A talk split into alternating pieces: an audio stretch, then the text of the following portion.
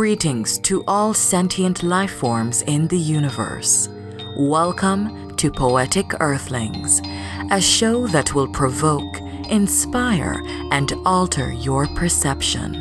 Here's your host from a remote location south of the 49th parallel, York Campbell.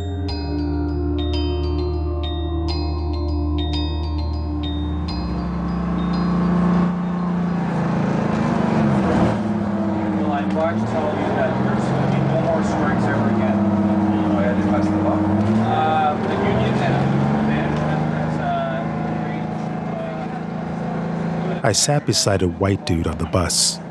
He was reading Up from Slavery by Booker T. Washington, a book about the struggle of my people from the hand of their oppressors. I felt embarrassed.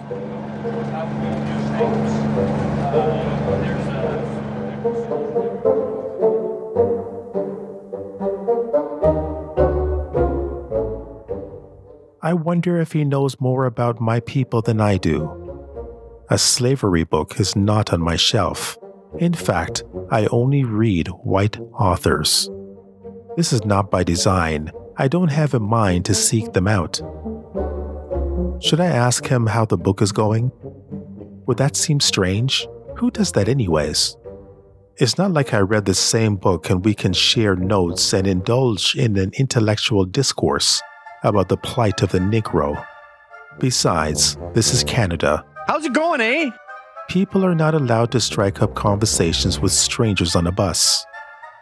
Maybe he's a university student, and this book was part of the curriculum. This thought made me feel better, even though it may not be true.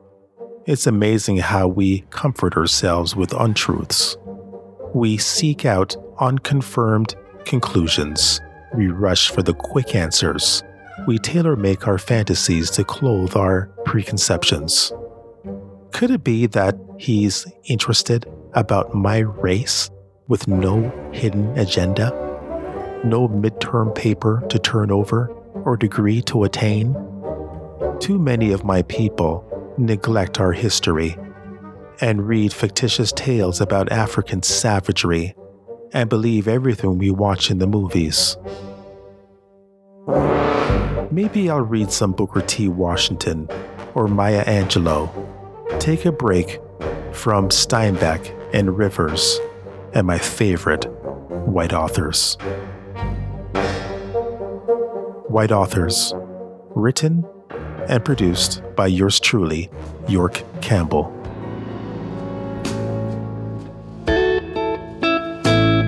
Was a graduate student when he interviewed the former slaves, including the two women you hear in this broadcast.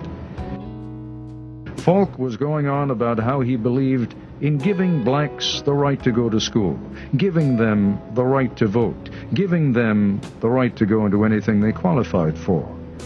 And then he said he experienced an epiphany. I remember him looking at me very sadly and kind of sweetly and condescending and said, You know, you still got the disease, honey. I know you think you're cured, but you're not cured.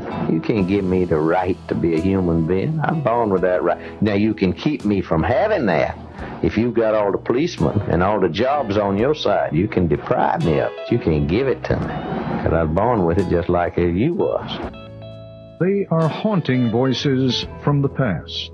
Not actors reading a script or scholars reading a text, but the actual voices of men and women, Americans, who were born in slavery. My name is Fountain Hughes. I was born in Charlottesville, Virginia. My grandfather belonged to Thomas Jefferson. My grandfather was 115 years old when he died. And now I am 101 one old.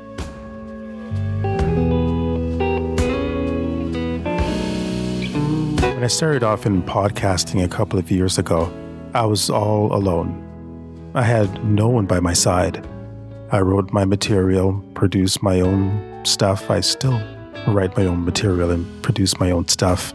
But I had no one to really hold me accountable and just to make sure that I'm doing things right. It wasn't until I signed up with Blubrry that they set me on the right track. You, you know, you know the rules, right? Of certain companies when you call them, and this is what you get. Please be patient. We have improved our phone system and some of our phone prompts have recently changed. For English, press 2. If you are interested in our customer satisfaction survey, press 1. If not, press 2. If you are calling to activate service, press 1. If you are calling to upgrade your service, press 2. If you want to cancel your service, press 3. If you are a current customer, press 4. Blubrry is not like that. When you call them, you're actually speaking to a real life person that could help you. They will walk you through it step by step over the phone. Thankfully, I signed up with them and I have a link. If you're starting off and you want some help, if you have a story that needs to be told, then start off in the right way with Blubrry. So here is the code. Just write this down. It's pretty easy to remember, but here's the code First Earthling. Go to blubrry.com and then enter the code First Earthling. That will give you the first month free for you to kind of like kick the tires around and figure out hey, is this for me? It's time for the Earthling Spotlight, where we recognize an independent poet or novelist. This person not only excels in their field, but also moves the industry forward. York. Who's it going to be this time?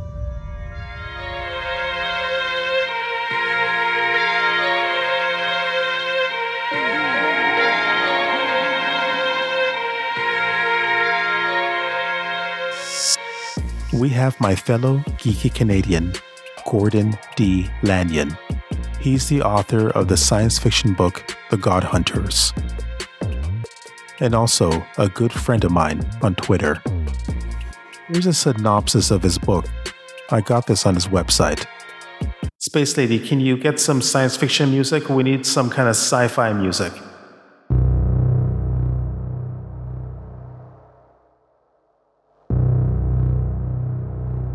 Okay, that's better. Nicholas Benson is a university professor and a plain, ordinary guy just out for a hike and a fun time. The alien, Cattell, is a hunter, a tech, whose abilities allow her to travel through the multiverse. She's hunting an escaped criminal who used to be a leading member of the ruling council on Homeworld. The trouble is, she needs a body, and Nyx is the only one available. It's a weak, human body, so she changes it, makes it strong. Gentlemen, we can rebuild him. We have the technology. Better, stronger, faster. Now he has powers. He can do things he always dreamed of as a boy. The trouble is, so can his enemies, and there's a lot of them, and none of them appreciate being hunted. He would like to walk away, but he can't. The alien sharing his body has powers as well, and she's not willing to give up so easily, whether he likes it or not. He's a hunter, now with a murdering mastermind to find.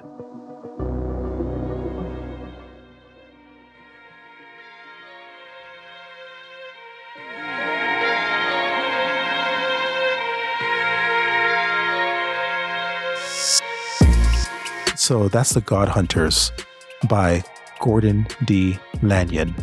I've purchased my copy. I'm enjoying it so far. So I strongly recommend that you go out and purchase yours as well.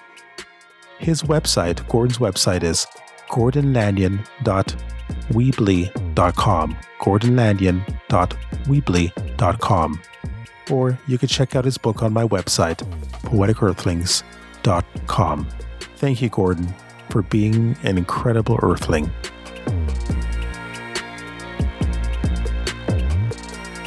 Thank you once again for listening to this show. Special thank you to my big brother Elvis. Remember, be kind to each other. Be a good earthling. And I'll talk to you soon.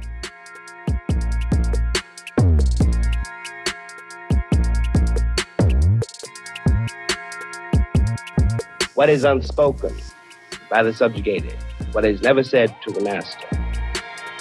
Whether having to deal with this reality was a very remote, very remote possibility. It was in no one's mind.